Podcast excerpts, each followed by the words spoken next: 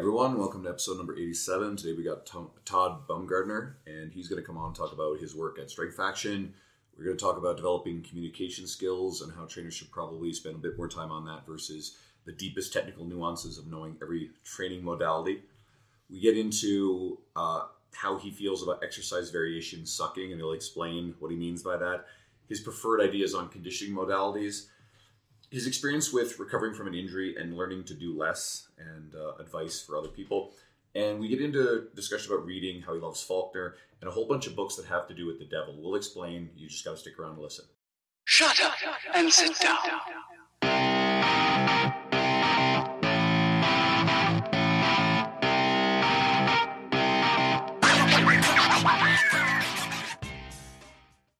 As with a lot of our guests, I've read Todd Bumgardner's work for years, and Todd is a little less concerned with promoting the letters behind his name, and he's much more about the positive impact on people as a strength coach, as a writer, as a presenter.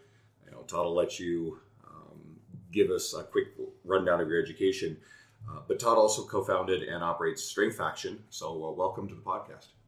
Oh, thanks, guys. I appreciate you guys having me. I know you guys mentioned your lineup that you got going today, so to be sandwiched in between a couple great folks, it's a privilege and an honor, so thank you.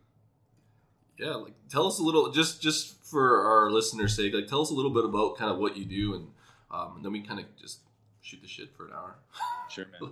Yeah, so like you mentioned, like Andrew mentioned, I have we run a company called Strength Faction, and really our, to take it down to like a sentence, our whole goal with that company is to help fitness trainers fill in the gaps with all of the stuff that they didn't learn in school or through their certification. Because I think there's a lot of points of frustration out there that people expect. Like they come out of school and they're like, oh man, like it's really nice to know all these science words and all these big ideas, but applying them in the real world doesn't always work when you're going to train like a real client. And then same thing with certifications and even just like the demands on life that comes from being a fitness trainer, so there's a lot of things that people don't account for, which is like having some freedom and how to manage your time, how to actually get clients, how to put all the pieces together. So we do that with a 17-week program that we run 3 times a year, and it's in a community-based format. And there's a lot of dialogue, and really driving people to talk in a civil manner is really one of our big goals, and it's been awesome to do that.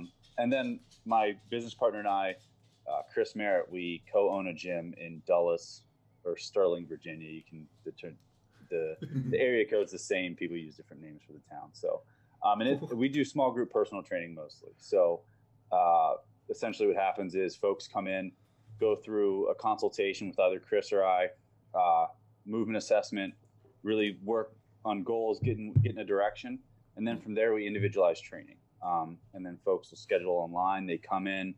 We have up to 8 clients an hour, and then we keep our coach to client ratio somewhere 1 to 4, 1 to 5, and we've got really honed in with our systems there, and it's allowed Chris and I a lot of freedom to do other gigs. Like we work with a full-time federal tactical law enforcement unit, and say that 5 times fast.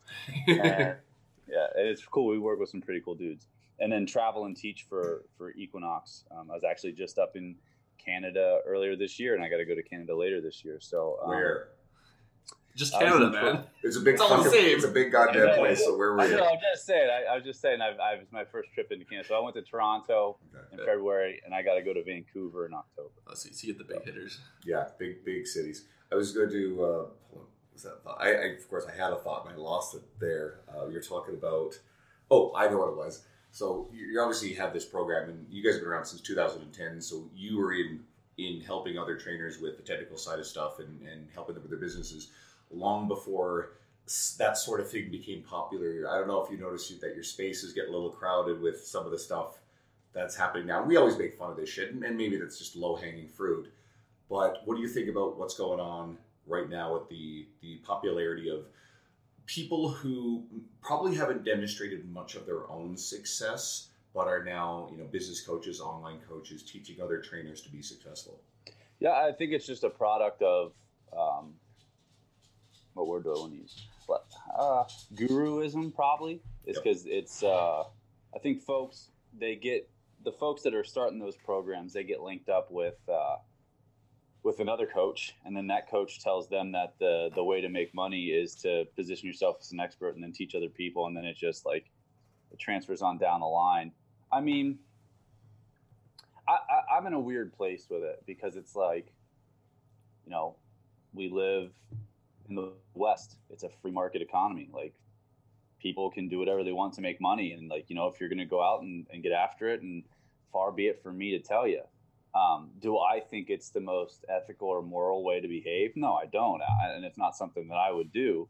I think you should have to demonstrate a certain level of mastery of at least some content area. And I think actually change your own circumstances in some ways before you go and start teaching other people. And I think what happens is it just becomes vacuous and it doesn't rest on any kind of foundation. And I think it collapses for these people. And it's like, and then they're left kind of empty, and then they're like, shit, well, what do I do now? Because it's going to run its course, and they're like, you know, no one's paying attention. I'm not really getting what I want to out of this. So I just think it's a really bad short-term play when the long-term play is to really develop yourself and develop a business for yourself that will actually sustain you rather than attacking things without, you know, having the knowledge and the foundation that you need to build. Well, and the one thing, you actually said it really eloquently, considering we've like literally just hammered this, but like change your own circumstance, which before you start doing it, and like actually do it, not just like say you do it. Like, people know when your circumstances have changed. Oh yeah. Like, it's not just a few pictures on the internet. So that's kind of where it's kind of cool to see you guys like you doing it, but from a place of like, you've been doing this like for, not forever, but for a long time. Yeah. And you're not selling the quick dream. I think the thing is like, and it's been cool because like the thing, even the people that, you know, that interact with us and are forward facing, I guess you would call it brand if it's on social media or whatever it is they feel like we're telling them the truth and we're being honest. And that's really cool because when people come into the program and everything, it's just us telling you what we do. And then we update it, you know, each 17 weeks based on, oh shit, well, we're doing this better now.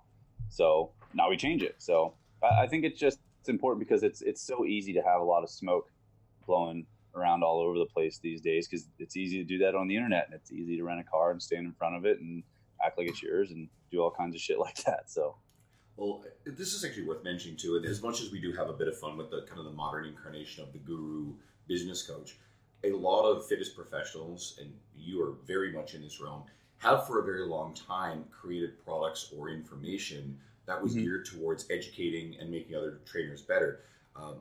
Dean Somerset and I worked for the same company for many years, and now we're under a different umbrella as independent contractors. And Dean taught continuing education courses throughout the whole thing, so he was constantly educating other trainers.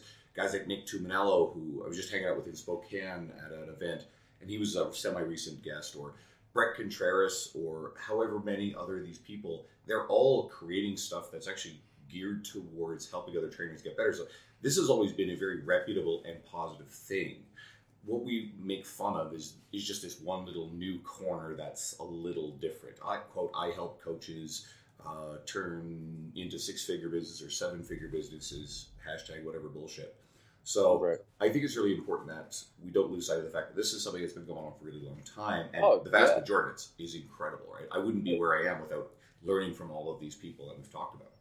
Oh, without a doubt. And I think it's positive, and it always started as a positive thing. It's just there's a lot more noise now because the barrier to entry is much lower. So it's like, you know, when folks like Cressy and those guys started and Robertson started putting out products like back in the early 2000s, no one knew how to do it. And the actual logistics to get it done were much more difficult then, and it's not so hard anymore. So it's just, there's just more noise, but I think there's still, it's mostly resoundingly positive. And I think honestly, you know, it's one of those situations where, you know, the cream rises to the top, you know, and there's also just not much we can do about folks that don't know what they're doing, putting out a product and doing stuff like that. It's like, hey, you're free to do that. You're free to do that. It's not what you should do, but you're free to do it. So how about this? What skills have you traditionally found that newer trainers, inexperienced trainers, that they're missing and need to develop to be successful? And has anything changed from when you guys started this in 2010 to what you're seeing right now? Sure. So first of all, I want to clarify something. We started the business in 2010. Strength Faction, that program didn't start until 2015. We had an iteration of it started in 2013. Mm-hmm. The whole thing got going in 2015. Okay, good. I think there's a few things. I think it usually boils down to the most interesting problem that you have to solve at the time, right? So and that's where you kind of get enamored. So when folks start learning this stuff, what are the biggest problems that they have to solve? It's usually learning how to teach somebody how to do something and learning how to write a program. And so people get enamored with X's and O's and they throw all of themselves at that, which isn't necessarily a bad thing.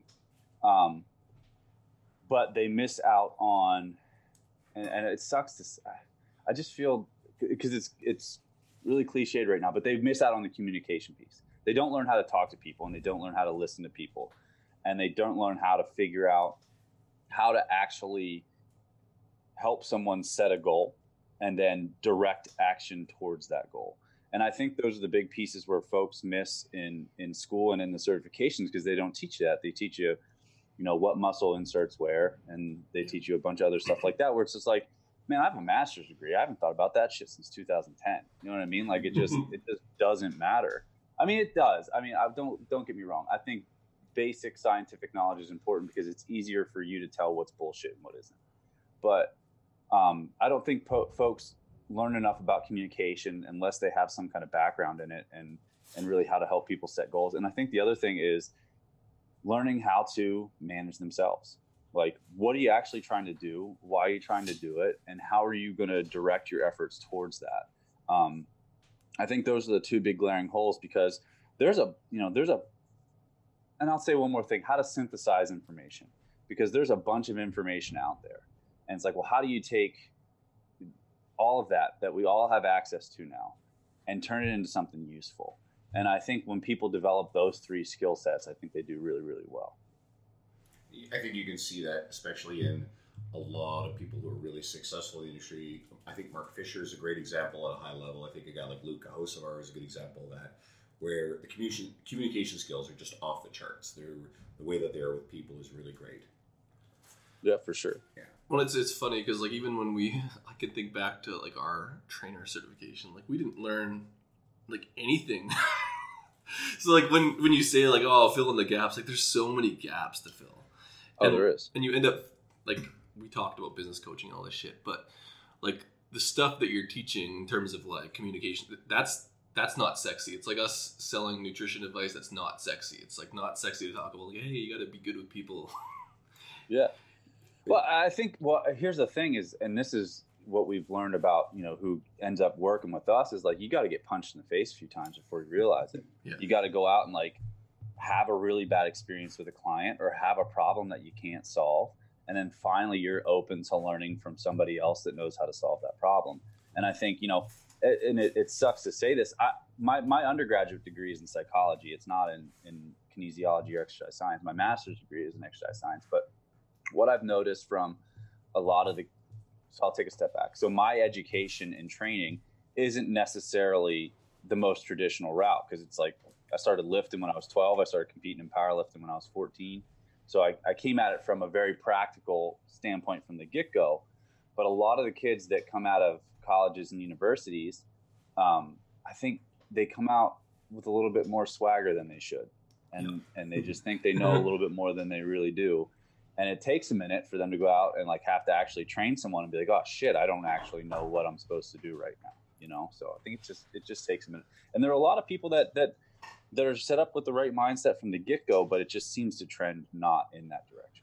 What is it? There's no one more confident or sure of themselves than a freshly minted trainer in our industry.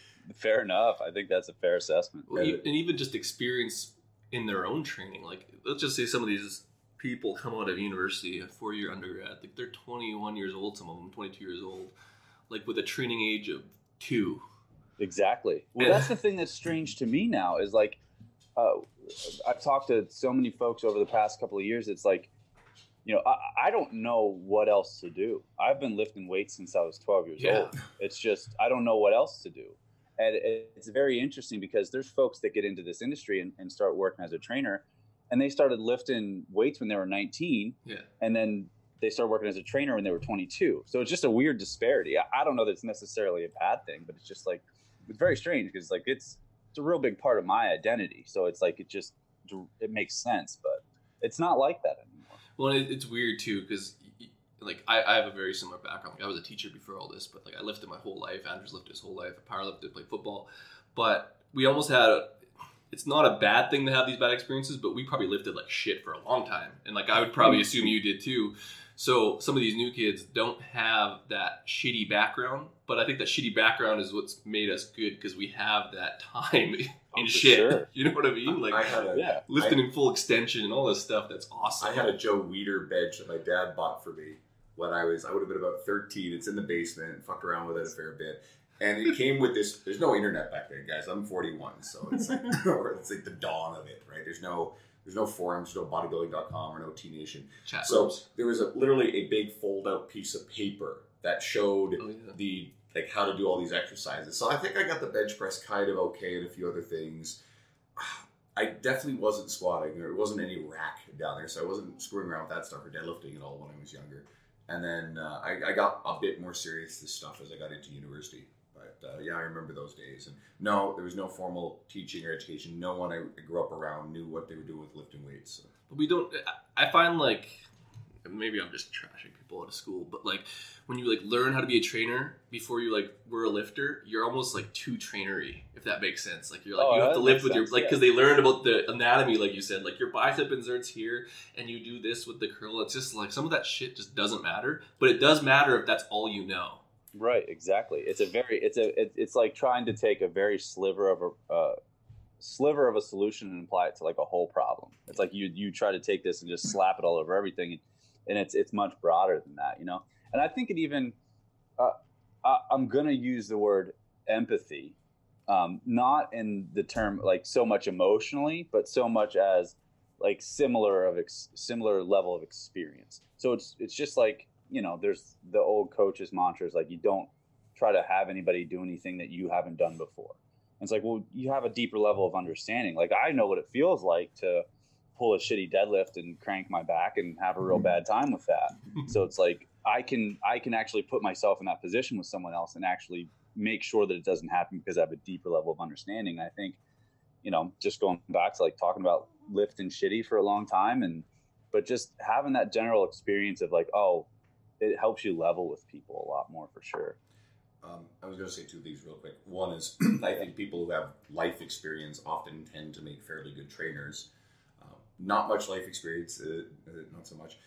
But I have this thing. I actually feel like power lifters on average seem to have a really good foundation to turn around, understand movement, and become good coaches. I'm not so confident that bodybuilders turn out to be great personal trainers. All too often, they're not suitable for it at all. I think it's tougher to level, right? Because your priorities are so different. Like where I think as a power lifter, and maybe I'm biased because that's how I grew up, but I don't know what word I want to use. You're kind of more in line. I just think it's just a priority thing with other regular people. Whereas like a bodybuilder, you have to be so disciplined and so like. Eating in a very specific way and hitting macros and doing all these things and eating out of Tupperware. And 99% of people don't want to fucking do that. And powerlifters sure as hell don't want to fucking do that. And they understand how to get their body into positions to move a lot of weight. And I think just those two things transfer a little bit better, you know, because it's like, I think a lot of times people that are physique oriented, especially early on in their career, it's like, well, why wouldn't you want to do this? Why wouldn't you want to, you have to do it this way. You have to eat 6 times a day. You have to do this. And most people are like, yeah, I don't fucking want to do that, man. That's not what I want to do. I think it's tough for people to cross that bridge. I think here's another aspect of it too is, well, powerlifting is still based in physics. I mean, you're fighting gravity, sure. You biomechanics, like that stuff. The science is pretty sound. If you're going to be a good powerlifter, you got an inherent understanding of it. Bodybuilding traditionally has been based in pseudoscience, right? I mean, the end result of the best bodybuilders in the world, they look great, but they're not always, they're sometimes successful not because of the shit they do, the 6 meals a day or whatever, the anabolic window of eating, but in spite of some of those things, they just overarch, you get the right amount of food in, they get the right training stresses, obviously drugs and things of that nature, great genetics. So there's a lot of things in bodybuilding that can actually not be contributing to someone's success, and you can misattribute that, and then the minute details all of a sudden. There's no market for it. Like, I was watching Generation Iron 3 on Netflix like 2 nights ago, and they're asking people about bodybuilding. No one has a fucking clue. They're like, oh, that's bodybuilding? Like, they thought it was this, and they showed all these physique athletes. Anyways, long story short is no one knows what it is. No one wants to work out for 2.5 hours. And so, like, if you're a bodybuilder, like, there's no market for you to take those skills, because they have skills in their craft, but, like, a lot of that, no one's going to do, when you're in a training session, you're not going to do arm curls for fucking 20 minutes. Like, you're just not going to do that. No, you're not. And I think it's a lot of times, too, is, like, you know, if you really want to build a good training business and you want to have a stable clientele and you want to, you know, have longevity, you can't be training for 2.5 fucking hours a day. You just can't. You just really can't do that. So it's that. I think there's a disconnect there as well. You know. Let's hammer some. Like, we always like to get like recent posts or just stuff that's kind of relevant to what you've been doing. But a recent post notes how trainers would benefit from developing communication skills via trying to absorb the deepest technical nuances of training. Kind of like what we're talking about. Would you elaborate on that? Yeah, go run back through that again. Just like how trainers would essentially benefit from developing communication skills via like all this super, super technical shit. And we talked about it with powerlifting, but like, where does that play on that scale of importance or spectrum? I think what I was trying to say is that it's something we touched on a little bit earlier. It's just what is actually important, you know, because it's like, especially when we look at programming stuff. So like our program design stuff, it's set up for, we train mostly what we call Gen Pop clients. Most of our clients are between ages 35 and 55, and they're busy, and they got a lot of shit going on. And so our programs are set up for them. And our program design system is set up to serve people like that mostly, but can be extrapolated to other populations. And it's set up to make trainers' lives easier, to make it easier for you to write a program and not have to beat yourself over the head for, you know, 2 hours trying to write a program, which is, I think, something that we've all experienced at one point in our lives because we just made things too complicated. So I think a lot of times folks get too into the weeds with stuff that gets a little bit too technical and too complicated when really you're not going to apply a tenth of it to your clients. Like, it's fun. Don't get me wrong. It's fun to know a lot of cool shit and to be able to think about it and do stuff with it and to have conversations. But, mostly what you need to understand is how to apply things simply. Yeah. And I think folks get down that path of like, oh, I really want to understand this super complex Russian periodization system. It's like, when are you going to train a fucking Olympic athlete that needs this shit? You're not going to do it. You're going to train Mrs. Mancini that lives down the street and she just wants her hip not to hurt. So it's like, stop focusing on that and focus on how to communicate with Mrs. Mancini, because you have to communicate stuff to her that, one, she doesn't understand. Two, some of the shit she's not going to want to do. And three, she has to understand that you have the best of intentions for her. And when you can develop those skill sets rather than worrying about this super complex physiological shit, you'll have a lot better life and career. And that's really just the message. Mrs. Mancini's doing daily maxes. Okay, so is Mrs. Mancini your fictitious archetype that you always use? Because Mark Fisher has Mrs. Rosini.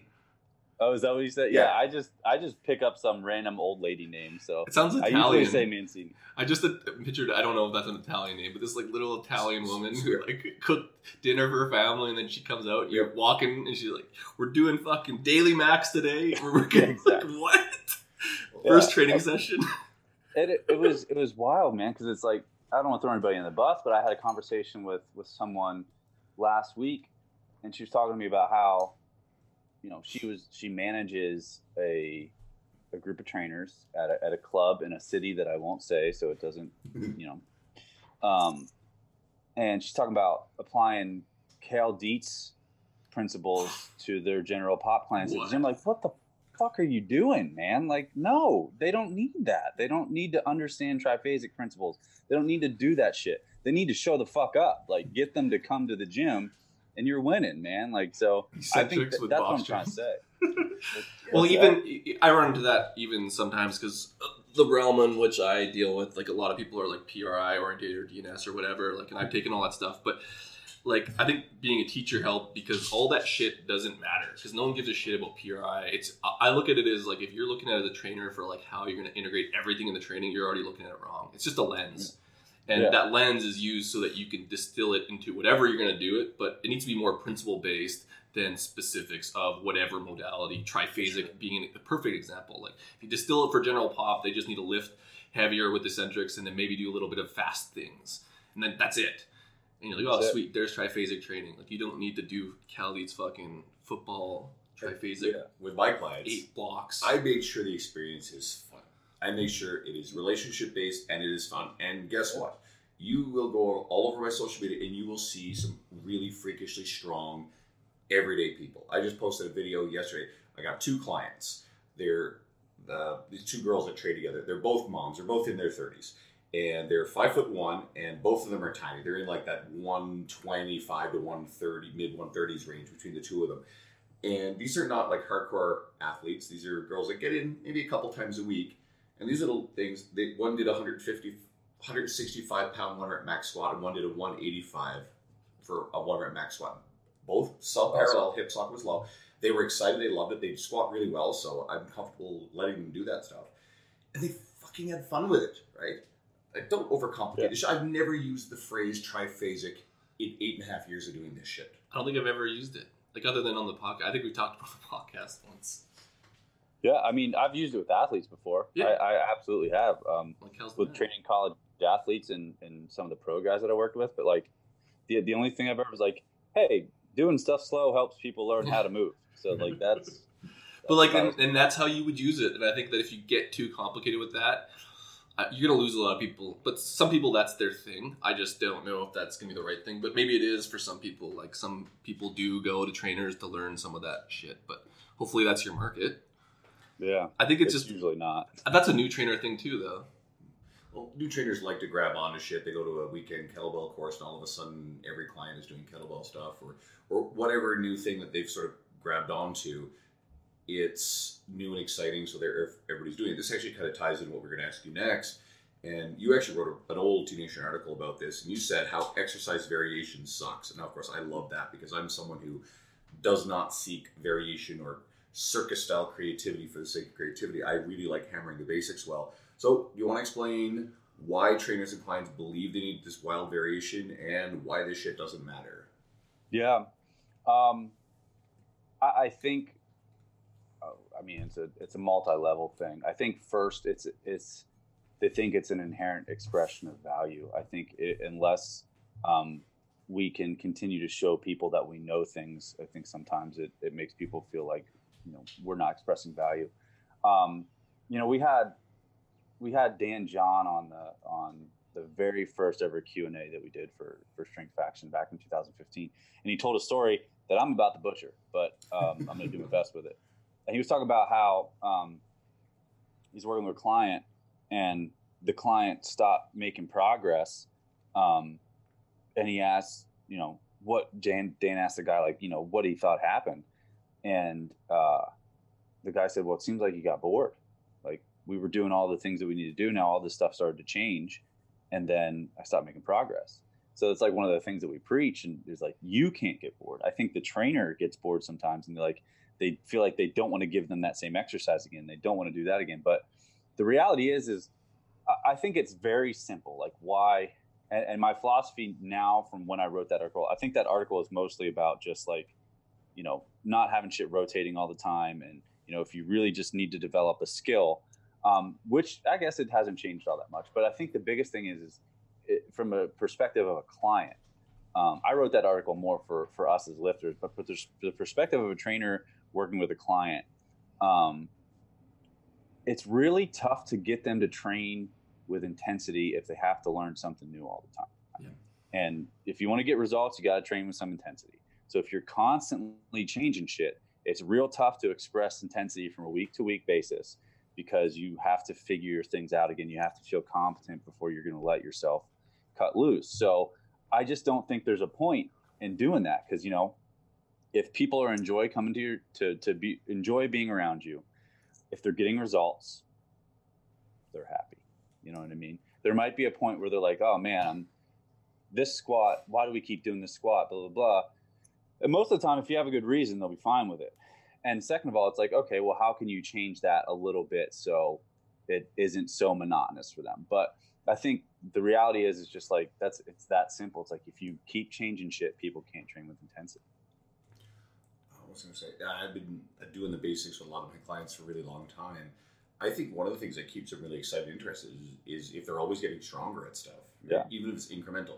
Very little that I've ever witnessed in all the stuff that I've ever done matters more to most people than, and that's not necessarily always one rep max personal best, because there's an inherent risk versus reward with that kind of stuff. And I think trainers who are always doing that stuff, that's kind of dangerous. You got to be careful. But if they're always getting stronger and noticing that, hey, fuck, you just did with a weight that you did for 5 reps, now you've done it for 8 reps. You can't fake, as long as the form is consistent, you can't fake that. You can't fake someone going from 0 chin-ups to doing 2. Exactly. So that's legit stuff. And I talk to my people a lot about these kind of concepts. Another thing for trainers, if you are worried about not using enough variety, I will say to my clients, like, I'm trying to teach you guys to be functionally independent so you can exist without me. Exactly. If you get so much value from our relationship, from the accountability, from always working on progression, that you want to stay with me medium long term, that's great. But I am not going to change up and have you standing on BOSU balls with one leg with whatever the fuck bullshit step on your head. And I'm not going to do the cuckoo creative stuff just to add novelty for the sake of novelty. I'm going to work on the basics, but I'm also make sure that they understand, let me know what you want and I will make sure we get it done. Yeah. And that's a maturity level thing, man. And that's just having maturity as a person and as a trainer. And I forget which one you mentioned it, but it's like people with life experience usually make better trainers. It's because like, well, you can fucking relate. Like it's just, that's really it. And just being able to have the conversation with people of like, oh, well, I think that one of the things that people get caught up with variation is because they don't have enough direction, right? So if you don't know what you're trying to accomplish, either everything seems important, or you feel like you got to change shit because of the monotony or because you don't know where you're going. So we'll just make a change. But I think if you learn how to have the conversation, that actually helps a person extract a goal from themselves and gives both of you direction, and everything that you're doing aligns with that direction, then you're good, man. And it's just having the confidence and being able to relax enough to let that process happen, and just being somebody that's fun being around. I think it's really the biggest part of the battle. Well, and that even goes back to my thing with principles, is that many trainers don't even know their principles, for one, life or with training principles, but they can't distill those principles to the basics so that when you do have variation, the principle still remains the same shit, just a little variation, where I think the variation ends up being something so drastically different instead of making those comparisons and then having that scaffolding. And I guess that's just being more principle-based than understanding them, which is lost a lot in school. For one thing, and then even with their experience and as they grow, refining those principles. Does that make sense? I'm sorry, go ahead. Does that make sense? No, it totally does. I think people get lost in the land of nice ideas. Yeah. And that's something that we talk about all the time. It's like, you spend your time in nice idea land rather than the real world, and it's easy for that stuff to happen. Whereas like, no, and I'll go back to it. It takes getting knocked around a bit. To some people are naturally have like a natural proclivity for developing principles and having a philosophy that they follow, but not everybody is. And sometimes it takes getting knocked around to realize like, well, I got to instill some of this and learn how to do this and really follow something that is consistent. So I think, you know, it just takes a minute sometimes, and it takes having some tough lessons, I think, too. Let's talk conditioning. Sure. That's a pretty simple one. What are your preferred conditioning modalities and kind of the reasoning why? And I guess, what do you suggest people avoid, or trainers that you're dealing with avoid? I mean, when you say modalities, what do you mean?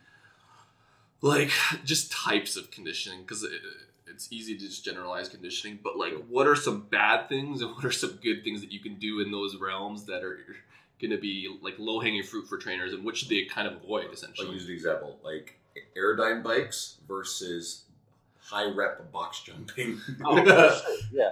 And well, I think that's the thing is there's two big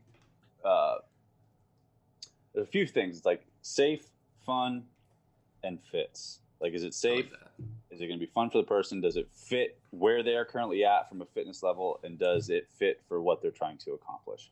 And I think if you kind of follow something like that, you end up in a pretty good place. So, you know, we do, we have folk, when folks come first come into our gym, we get a quick resting heart rate on them. Now, it's not the most accurate resting heart rate in the world. We'd much rather have them do it like first thing in the morning at their house, you know. So I know it's a different environment. There's some white coat syndrome that might be going on. There's a lot of variables and all that kind of stuff, but we get that. So we at least know where, hey, is this person kind of in a safe place, or is it their heart rate too high for us to do too much? Because we've had some wild ass heart rates when people have come in. It's been kind of scary, actually. It's like you're in like the cardiac output zone and you're laying down, man. So something's not right. So, but I think we follow basic interval training with safe implements, and we do some steady state cardiac output type stuff based on movement circuits that will develop some kind of skill. And that's really how we focus pretty much everything. So our folks, when they do a little bit of conditioning at the end of their strength training, and whether they do it at one of our conditioning classes, it all kind of follows the same paradigm. And we really just work through the week with as much as we can following the neural metabolic continuum. So like our conditioning at the beginning of a week, a little bit more intensity, a little bit shorter work intervals, longer rest intervals, balances out during the middle of the week. Towards the end, we extend it all and get a little bit more metabolic, and then reset at the end of next week. So I think the biggest thing is just finding out where somebody is at a fitness level. Does it fit their goals? We have some folks that don't do any conditioning because it just like doesn't fit for them. And we have some folks, like we have a guy that's just started coming to us, and he's doing like a century ride on his fucking bike. It's like, well, you do enough. So let's lift some weights and make sure that you're moving all right. And then you can go do your thing on your bike. I think the biggest thing is keeping those things into account, and like what's the total training volume for the person, and what is their stress level outside of that? Because I think it really matters, because it's like, you know, so like we got this one guy, he's got a stressful job. This is going to sound eerily familiar to everybody that's ever trained someone. Stressful job. He's got a family, not a lot of time, very high tension guy, and he also smokes. So it's like he smokes. That's what he does. Motherfucker's not going to quit. So, so we do high tension lifting. We do that kind of stuff. So I'm not going to throw a bunch of high tension conditioning on top of that. It just doesn't make sense. So I think the biggest thing is like considering your outcome, considering what's safe, and what somebody might enjoy. And I think it just is based on a conversation with them. So I don't know if that gave you the most detailed answer in the world, but that's just kind of the overarching way that I think about it. That's the principal answer, which is probably the better answer anyway. I mean, like, obviously we can ask you, if any of the trainers follow Ben Bruno on his Instagram, and he does these weekly. Ben is fucking funny. He's like one of easily the funniest people in our industry. So he does these Instagram story Q&As. And so people are always asking him what is his favorite type of conditioning. So he loves ski ergs. He just loves them. I don't know. I've never even seen one before. Actually, I've never seen one in person. I've never been in a gym. Yeah. So it's pretty cool anyway. I didn't even have a clue what the fuck these things were until I finally saw one online. But is there anything specifically that you actually really like to implement with your clients? Because I think we all have our favorites. And then they're the trainers. And I'm not going to knock burpees, but there's trainers who use burpees as the default, which Ben shits the fuck all over, whereas Nick Tuminello, they were going back and forth playfully, and all the trainers in the industry were arguing about burpees for at least a month. This year. Yeah, and Nick defended them, and Ben just shit on them. So. Yeah, I mean, we have people do modified burpees at our gym a lot with their hands on a bench rather than going the whole way to the floor, just because it's more of a trunk position thing, because they get down there and they can't control their trunk position. They've got all kinds of wild ass shit going on down there. So we'll do modified. I don't think you'd a sled. Like, it's real tough to fuck up pushing a sled. Yeah. You know what I mean? And you get a lot out of it. You can certainly get some strength carryover. There's great range of motion at the ankles and everything if you're doing everything right. And it's just tough to not push a sled right. It's easy to do. So it's like, even if you've got somebody in, they come in and movement wise, and both from a capacity and an ability standpoint, aren't great movers, you can put them on a sled and have them push it and do really well. I mean, we use the Aerodyne bike a lot. We use rowers. We use the ski erg. And we do a lot of just body weight movement type of stuff. And those are the things that we use because it's like some of those things are fun. And, you know, adults still need gym class. So, well, and they're trackable too. Some of those ones are pretty good. Yeah. I wanted to bring this up because I saw it. Like, I don't know if you saw my Instagram. This has not. Well, it kind of has something to do. The piece of equipment where you hold on the rails and your fucking feet go side to side. Oh, those weird. They're ellipticals, or. But it's not like, what is that? And like, does it actually do anything? I have no. Like, I was on it and it felt like I was floating through like space. Like there's no. I don't even know what you're talking about. Oh, it has the 2 feet and they glide side to side. And, like, you end up, like, swaying. Anyways, I have to figure it out. Because I've seen shit like that. Maybe. There's just some weird shit. Like, so we're just talking about conditioning stuff. There's some weird... Because I just recently got a gym pass because I have a private studio. I need to get out of the house. Need some more stuff. And then I go there. I haven't been in a gym for, like, 10 years. There's some wild-ass, like, cardio stuff that they've just, like, made up. And, like, I don't even know if it's good. This is up at North? This is at both of them. Oh, good to go. Well, anyways, like there's just different types of cardio. I didn't even know they made things like this. Like the Cybex thing has like an elliptical that instead of going like around in a circle, it's like fucking pumping up and down. Oh yeah, I've seen those. And they go side, and you're just like, I just want to know if they're good. Like I'm not going to do it. They're good if they meet two criteria: one, if someone actually enjoys it, they'll do it, and two, if it gets their heart rate up and they actually expend energy. If those two things are met, fuck it, it's fine. And three, if it's not going to get someone hurt. Like, you got someone on a rower. Rowers are crazy safe and effective unless you've got someone basically looking like a dog taking a shit with every rep with a rounded back. And you reinforce that a few hundred times, and maybe that's not so good. So, yeah. I was just interested on all the stuff there was. No idea. I'm like, I'm so new to the commercial gyms, and I'm just like, man, so they make up some wild things. Tell me, when was the last time you stepped into a commercial gym? Oh, I go into all of them all the time. I mean, I rarely train there. I mean, I go into Equinox all the time. They'll probably have all that shit. Equinox, they have a lot of shit. Equinox does a decent job though, man. I mean, in a good way. They bring a lot of equipment in. Like, they do a lot of good stuff. I mean, they're very committed to developing their trainers and putting out a good product. And in another commercial gym, man. It's been a while. What I do is I'll go into Equinox on the day before I present, and I'll work out, and I'll watch, and just to get material for like, so I can not only relate to the trainers that I'm about to teach, but also be like, hey, you know, because it's funny because it's always the ones that I see doing the wild shit that fail to show up to my workshops, right? Because it's like, you know, it's the good folks keep getting better, and they invest in that kind of stuff, and so it's just. It's interesting, but it's just even funny to watch some of the shit that people do. But they don't know. You know what I mean? They don't know. It's like, what do you do, man? I get lots of entertainment, relatively low cost entertainment, the price of my gym membership, because where I spend so many hours at the facility I work at. I'll work out there about half the time, but then sometimes at the end of it, fuck it. If I've been there for 11 hours and training eight to 10 of them, you know, I'll leave there and then I'll go over to where I have another gym membership at a commercial gym. And I just enjoy watching the crazy shit that you see in commercial gyms. I love it. And I try to be very tactful. If I see something, one of my rules, you never fucking film people. Never, ever do that shit. That's rude. That is an evil behavior that just scares people, right? But every once in a while I could see something totally ridiculous and I can actually talk about it. Not in a shameful way on social media, but just in a, hey, I saw this is funny or whatever. Or there are certain types of douchebags. The people in the gyms that really are a problem, those people are fair fucking game. The ones who actually make the new people feel intimidated. Oh, yeah. You know what it is, though? I haven't been to the gym, like I haven't been in the commercial gym for so long. And like I always trained at the university when I was in football. And it's been a long time.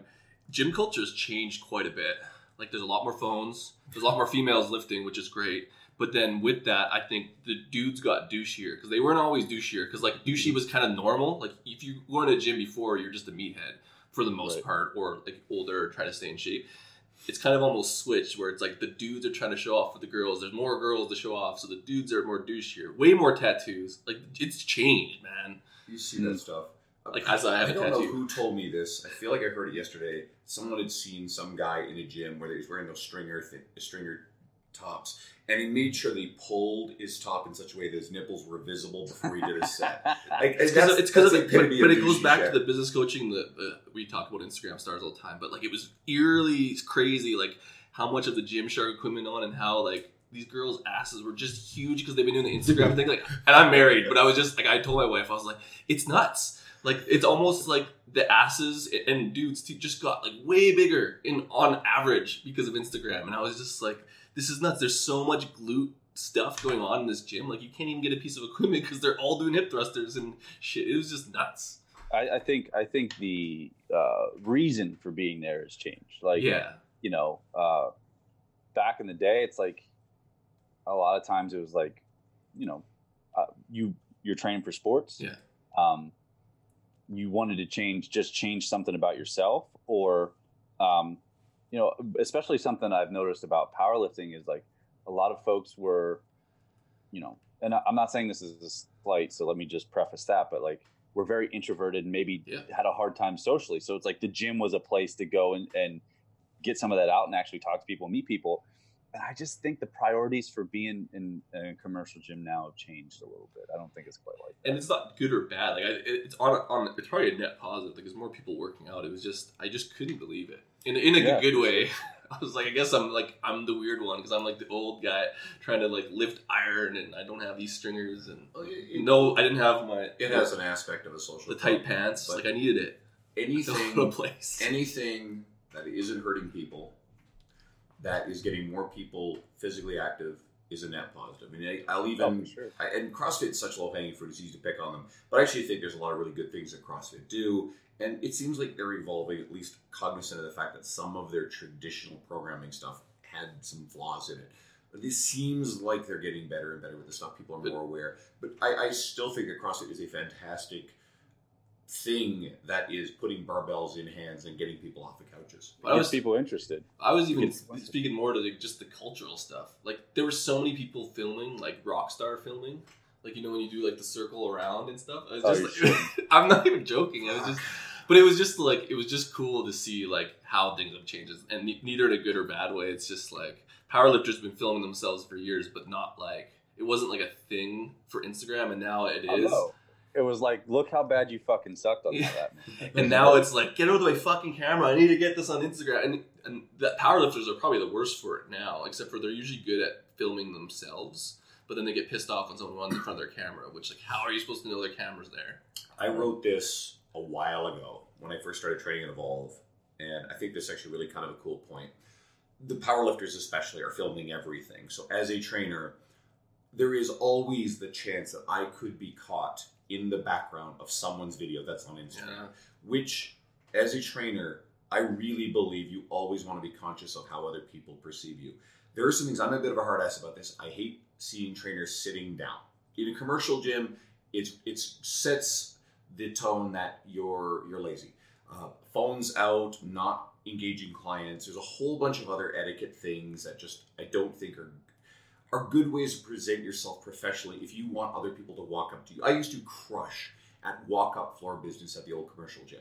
Why? Because I made sure that no one ever saw me doing these kind of things. So if I could get caught in the background of video at any given time, which I think is true of any commercial gym, any strength gym now, then it's a good incentive to make sure that you're not always picking your nose or, you know, sitting. I was in a commercial gym just this week, and I watched this guy twice, 2 days in a row actually, a trainer. He was sitting on a box. His client was doing something. He had his phone in his hand, and I watched him. And he was in that phone for probably about a minute, and he did not engage, interact with, or say anything to the client. And I'm looking at this going, why would anyone want to train with this person? And he's experienced, and I think he's probably technically a fairly good trainer. But that just immediately to me is like, well, this is not someone who, you're wasting your fucking client's time. So being cognizant of this kind of stuff actually is a really good thing for anyone who is trying to get started. If you own your own facility and it's just you and your clients in there and you got the phone out, whatever, I don't think it's, you know, no one else is watching, but your client is still experiencing it too. So they're going to turn around and they might like you, but they might not refer other people to you. So Thoughts on that? That's Andrew's main go-to, FYI. Like, there's a few things that Andrew like feels really strongly about, and that's one of them. Like, don't be a piece of shit because someone's filming something. It actually happens all the time, and I don't even know how we got on this. But I see videos all the time of other people in Edmonton lifting, and I'll like see Chris or I'll see you and I'll like tag you in it. But it's just like crazy because like you can, there's always a way to find out what people are doing. And I'm never doing stupid shit in the background. No. No, ever. And if you did, I would fucking save it. Of course I would save it and use it forever. Blackmail. No, I agree, man. I agree. I think even, you know, the stuff that we put out of our clients doing things like, you know, just everything's going to look good or we're not going to put it out, you know?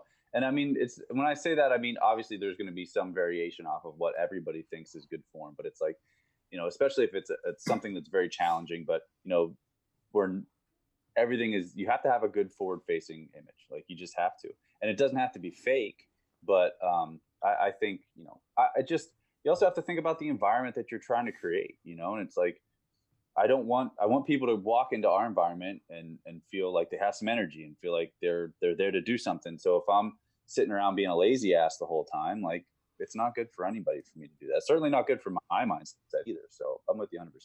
Cool. So there was one thing I picked up on just through, because I went through a lot of your media stuff just for ideas for this.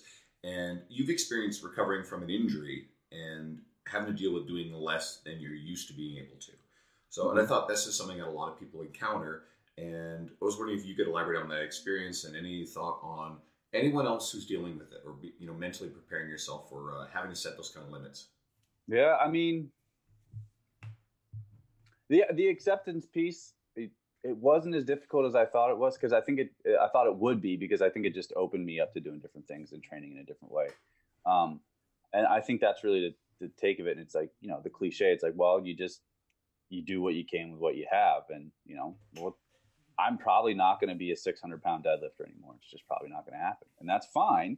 And I think the biggest thing is just shifting your priorities and letting it open you up to other things. So it's like for a very long time, I was focused on being really, really, really strong and not being all that heavy. And it made me very narrow. So I think that it was actually a gift to like, hey, my hip got banged up, my shoulder got banged up, to really open me up to explore different avenues of training and different avenues in different parts of my life. So I think honestly, it was like, it was a very big net positive for me. It sucks to have your hip hurt. Don't get me wrong.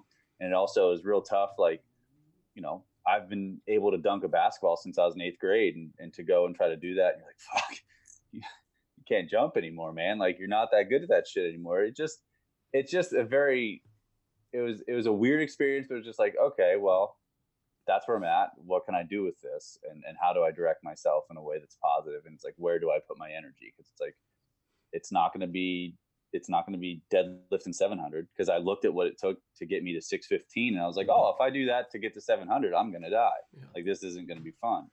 And just being honest with yourself. And I think I sat back and I took a look at my priorities and it's like, hey, I have essentially 3 to 4 businesses that I run. I'm in my 30s.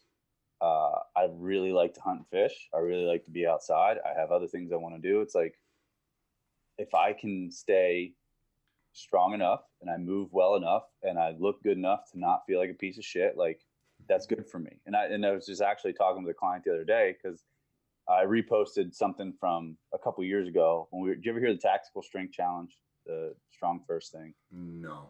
You do a max deadlift, you do max pull-ups, and you do as many kettlebell snatches as you can in 5 minutes. And we did it as a gym a few years ago. And I posted a video from that, and it was just a real fast rep with 500. And one of my clients said something to me, he's like, about it. And I was like, I go make sure that I still have it every year. It's like, oh, 500's still there. And then I just leave it be until for another 365 because it doesn't matter as much. So I think really it was just, what I did was I kind of sat back and I shifted my priorities and I was like, you know what, I'm going to do what I can with what I have. I'm going to go back and explore some of these things I haven't done for a long time and just make sure that I don't put too much importance on something that shouldn't be as important anymore. And, you know, it's just like anything else. You just have to take it and learn. It's like, oh, well, you also did some really stupid shit to get yourself into the position that you're in and some stuff with training and, you know, I'm really good at lifting stuff. I'm really good at jumping and I'm really good at running really fast and for short periods of time. And I did way too much of all of the shit that I'm really good at and not enough of the stuff that I wasn't good at. And it just took time to balance that out. It's like, hey, man, let's develop a little bit better of an aerobic system. Let's make sure that we're doing other stuff to take care of our joints rather than just showing up and pretending you're Superman. And I think that's really just how I was able to accept it and redirect it. It's like, because I think we get caught up in some of those identities. It's like, well, yeah. I'm not a super duper strong guy anymore. It's like, so fucking what? Like, it doesn't matter. It's basically my life. Yeah. Like, literally college athlete, ran way too fast, did so much stupid shit, went right to powerlifting, broke myself, but I got that 700 deadlift. Yeah, exactly. But yeah. Like, I even look back now and like, I'm like, I won't even know if I still have it. And then to even get more than that, I'm like, fuck that. Like, it just takes so long to like lift on those upper echelons. You got to stay at pretty high intensity for a long time, and it fucking sucks. And I've only recently come to that conclusion that I don't need it anymore. Yeah. And now I look at it like, there's no way in hell I'm gonna even try. If anything, I'm just gonna do what you did. Like, yeah, I'll see if I have something, but I'm not training for it. Yeah, the way that you direct yourself is like, you have to like, we get really short term where we think it's like, I see all these guys talking about like. And even like looking at some of the guys that were really around in powerlifting when I was still trying to compete and doing a lot of things, is the sacrifices that they were making to be able to do the things that they did. And they were living as if they weren't going to live very long. And the reality is I would much rather live a long life. And I see some of the stuff that these guys go through, like fucking liver failure, like having pretty much every joint in their goddamn body replaced. And it's like, dude, if you're going to live, like, your quality of life later in life is going to be really, really, really bad. And I, for one, I like being strong. I like looking strong. I want to be useful, but I also don't want to feel like absolute hell when I'm 80, you know? So, which is probably going to happen anyway, but I don't want to make it any worse than it already is. So I just think it's like, you got to think about the long game too, man. You got to think about that, because in the Western world, the good chance is we're going to be around for a while. So you got to think like that too. I've been reading some stuff recently that goes into, I'm trying to remember what book it was. Shit, but it's one of a handful of books. That's not important. What is important is the expectation of our quality of life and our longevity may really grow a lot in the not terribly distant future. Right? I mean, who knows? We may be within a few generations looking at humans who are living to be 150. And as we get into 1670, we're not in decline, but actually, getting healthier and healthier. Now, this stuff sounds completely ludicrous because of what we're used to growing up, but this actually may be the reality in a couple of generations. So yes, you fuck yourself up in your 30s. Might be a long ride of shitty stuff. It's been a long ride. I can just even thinking about resource allocation, if you want to think about it from an economic standpoint, it's like, you're going to spend a lot of time and money making sure that your back, your hip, and your shoulder doesn't hurt, when you could be spending that time and money on something else, you know? So yeah, that's what this book was about. I'm trying to remember what the hell it was, but it was actually about the financial side of what the future kind of brings for us. So, but it leads into, because I saw you recently just posting about reading Faulkner, which seems to be a big thing for you. So what has reading Faulkner done for you? And do you have any other recommendations for reading for people? Just enjoy it. I think it's okay to just read something because you like it sometimes, you know. And I think he's up there for me. He's not my totally like my favorite author, but I've read a lot of him in my life.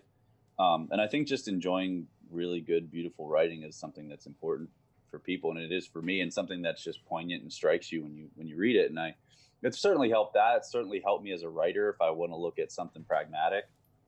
But it's nice to just, like, when I posted that the other day, I was sitting on my back porch. I was drinking a glass of wine. My dog was sitting beside me. And I was reading hunting stories that I could relate to, but also struck me in a very different way. And it's nice to just take a break sometimes rather than always trying to read something that's going to drive you in a certain direction. I think it's really helped me that way. But just, like, you know, a lot of people in our industry, they realize the value of writing, and they want to be good at it. And reading people that are much better than you helps with that, you know? So I think it's really just been that, man. You just sit back and it gives you an opportunity to appreciate something that's an art. And I think that's something that, you know, that we have to do, because unless, if we don't, we're boring. And I think that that's one of the things that, you know, especially if there's one message that a younger trainer can listen to this and take away from a bunch of crotchety old fuckers sitting around bitching, is that, you know, don't be boring. And if you're monolithic, you're boring. And being able to read something like Faulkner and appreciate it, understanding something about cuisine and how to cook, knowing something about music, knowing something about all these different areas, it's just, first of all, it just gives you more raw materials to think with and more connections to make. And second of all, it makes it you easier to relate to. So I think that's, I mean, really it in a nutshell. I can't exactly see John Romanello hunting, but you actually say a lot of the same sort of stuff that John believes in. John's a big fan of, he was on the podcast recently, he's a big fan of Hemingway, amongst other writers. And he believes in reading a lot of this stuff just to make you a better writer. And he's a really big proponent of absorbing a lot of relevant pop cultural stuff or other things just to be an interesting person versus this one-dimensional trainer that only knows about sets and reps. So yeah, very similar message. Yeah. It helps. Especially if you don't watch Game of Thrones. That's good. You probably, I say that, you probably don't even watch it. No, yeah, you did, because you knew the Torment. That's the new thing, is like, it's going all over the internet. Like, I don't even watch Game of Thrones. It's cool. It's like, no, it's not cool. Yeah, yeah. You're off the planet right now. Like, there's some things that you just shouldn't get too much into. Like, watching TV a lot's like probably not. Like, well, whatever. But you should probably watch Game of Thrones if you're a trainer. Like, you literally cut, like, you're not. If you literally alienate half your clients. Half my clients watch it, so when they come in, it's like, yeah, they'll judge you. They'll judge you. If you don't watch it, you're getting judged. Like, I don't care what people say. Like, for sure, it's like, what? Where have you been? One thing I'm meaning to actually watch or read or both is the Harry Potter series. It's such a daunting thing, and I've never ever gotten into either. But I know that it's actually good. Really, it's good literature in the context of what it is, and it's really important because the first Harry Potter book single-handedly reversed a trend where voluntary childhood reading, teenage reading, was in decline for many, many, many years. Oh, yeah. And that first book changed that and then reversed that trend. And now, of course, we have things like, The Maze Runner and Hunger Games and, Twilight and all these other books that got these... Twilight. Well, not getting on Twilight, but all these other books that kids are now reading. And so, yeah, maybe it's not Faulkner, but at least it's got kids reading a lot more. Oh, yeah. I mean, she does. I mean, from what I understand, they nail all of the archetypes perfectly. It draws people in. So I think I didn't know that. That's fucking immense that a book could do. Oh, yeah. It got me back into it, I would say. I didn't go to the fourth one, but that was probably my main childhood reading, and then Twilight. That's awesome. I'm a little older, right? So I grew up. I remember reading Jack London's Call of the Wild when I was a kid. Oh yeah. Dad put good books in front of me.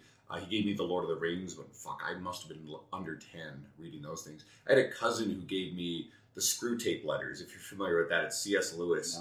No. It's a pretty fucked up shit. It's two devils talking to each other. One is the uncle, one is the nephew, and they're talking about the manipulations of their humans. But it's not occult. Man, you're a psycho. It's not like that. It's actually just got some societal shit in it. But yeah, C.S. Lewis, the same guy who wrote the Lion, the Witch, and the Wardrobe and that series, it's pretty cool. So yeah, I got to read some cool shit when I was a kid. And you should bring that one up with clients. That's relatable. I have to go back and read it again. Oh yeah, I used to read as a kid how to manipulate people. Here's a little piece of trivia. Do you remember the video for U2's "Hold Me, Thrill Me, Kiss Me, Kill Me"? It was from one of the Batman movies in the 90s. No.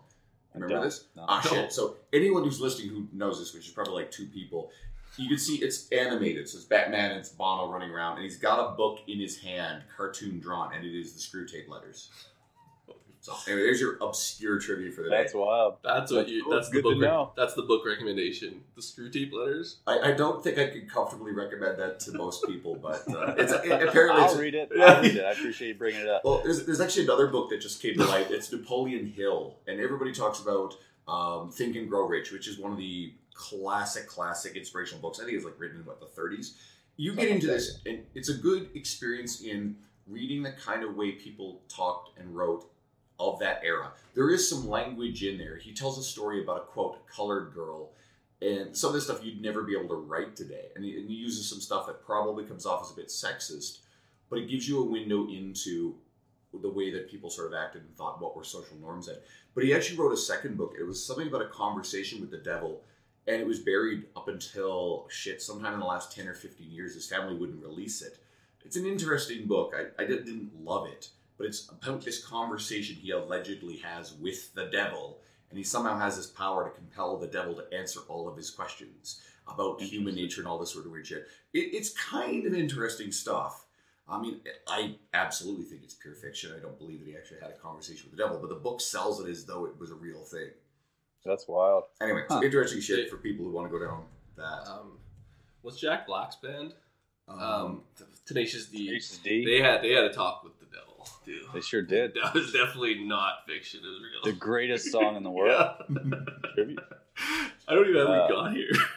Book. You said books to recommend. How about? It's tough for me to do this. I always have a hard time with this. And for like first like context, like is or for certain subjects or something like that or certain problems, I can help. But I also think it's like it's one of those things that I think. Certain books have to hit a certain person at a certain time. You know what I mean? So it's like, for example, I had one of my ex-girlfriends, there's this book called The Slight Edge, and it's super simple. Love it. And it's not going to blow your mind. And it's like, you just got to go do the shit that he says. And some parts of it seem kind of corny. And we were reading it as a staff at our gym. And I was like, hey, why don't you check this out? And she read it and she made like 10 pages. She's like, I did blah, blah, blah. And she made some notes in the columns and everything. And then all of a sudden she just stopped it and she wouldn't read anymore because she's like, oh, this is just stupid. It doesn't make sense. It's too simple, blah, blah, blah, blah. But so just an example of like, sometimes I just think you have to be ready for a book or it's just not going to work for you. But that being said, context wise, like. Well, essentially, if you don't like The Slight Edge, like you're not going to last with you.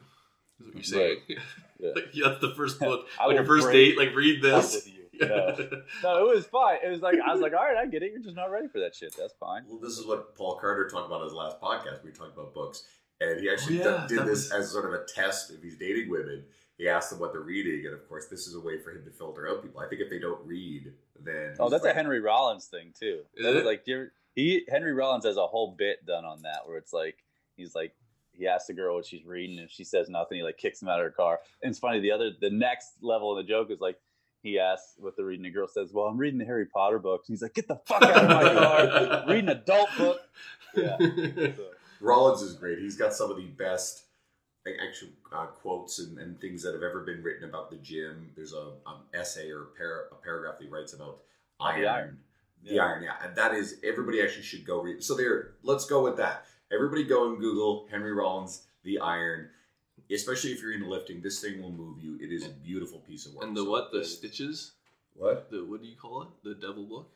Oh, I'm not going to recommend that. Man, recommend it. What is it? Oh, The Screwtape Letters. Screwtape Letters. I'm going to go read it. I'm going to read it just to have some insight onto your childhood because it'll answer a lot of... I'm going to check it out too. It sounds interesting to me. It's C.S. Lewis, right? Lewis is a classic writer, so... I was going to say, let's end here. Where can our listeners find you online and on social media? Kind of where's the best place to find all your resources?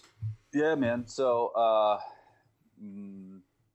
the Strength Faction Instagram is just @StrengthFaction. My personal Instagram is @BumTodd, and that's mostly just like that's random ass shit. I don't know, BumTodd valuable, but @BumTodd. And then our website is StrengthFaction.com. So those are the easiest places to find me. My email, if you are so inclined, is todd@beyondstrengthperformance.com. It's not BumTodd @strength. That's just Todd. I love when people have good insight. Like I can't change mine. It's like Guido Power, but it's just like you can tell an insight to where my life was at that time. You were obviously a bum at that point. I've been a bum most of my life, man. That's just how it is. All right, this was fun, man. I'm really glad. You know, it's been a really long time. Like it was Todd's one of these names I always remember seeing on T Nation.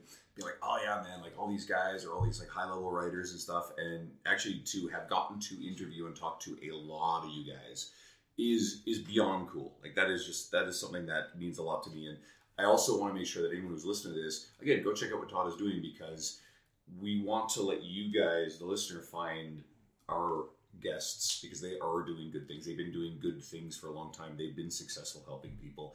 So if you're a trainer, you can learn some stuff. Or if you are enthusiasts, you can still pick up on really valuable stuff because a lot of this stuff at the end of the day is geared towards making the end user better. It's not just only for trainers. Cool.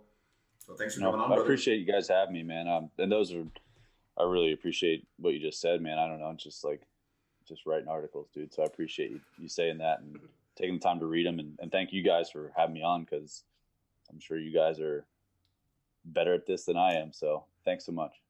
I'll go with that. See you, buddy. Shut up and sit down.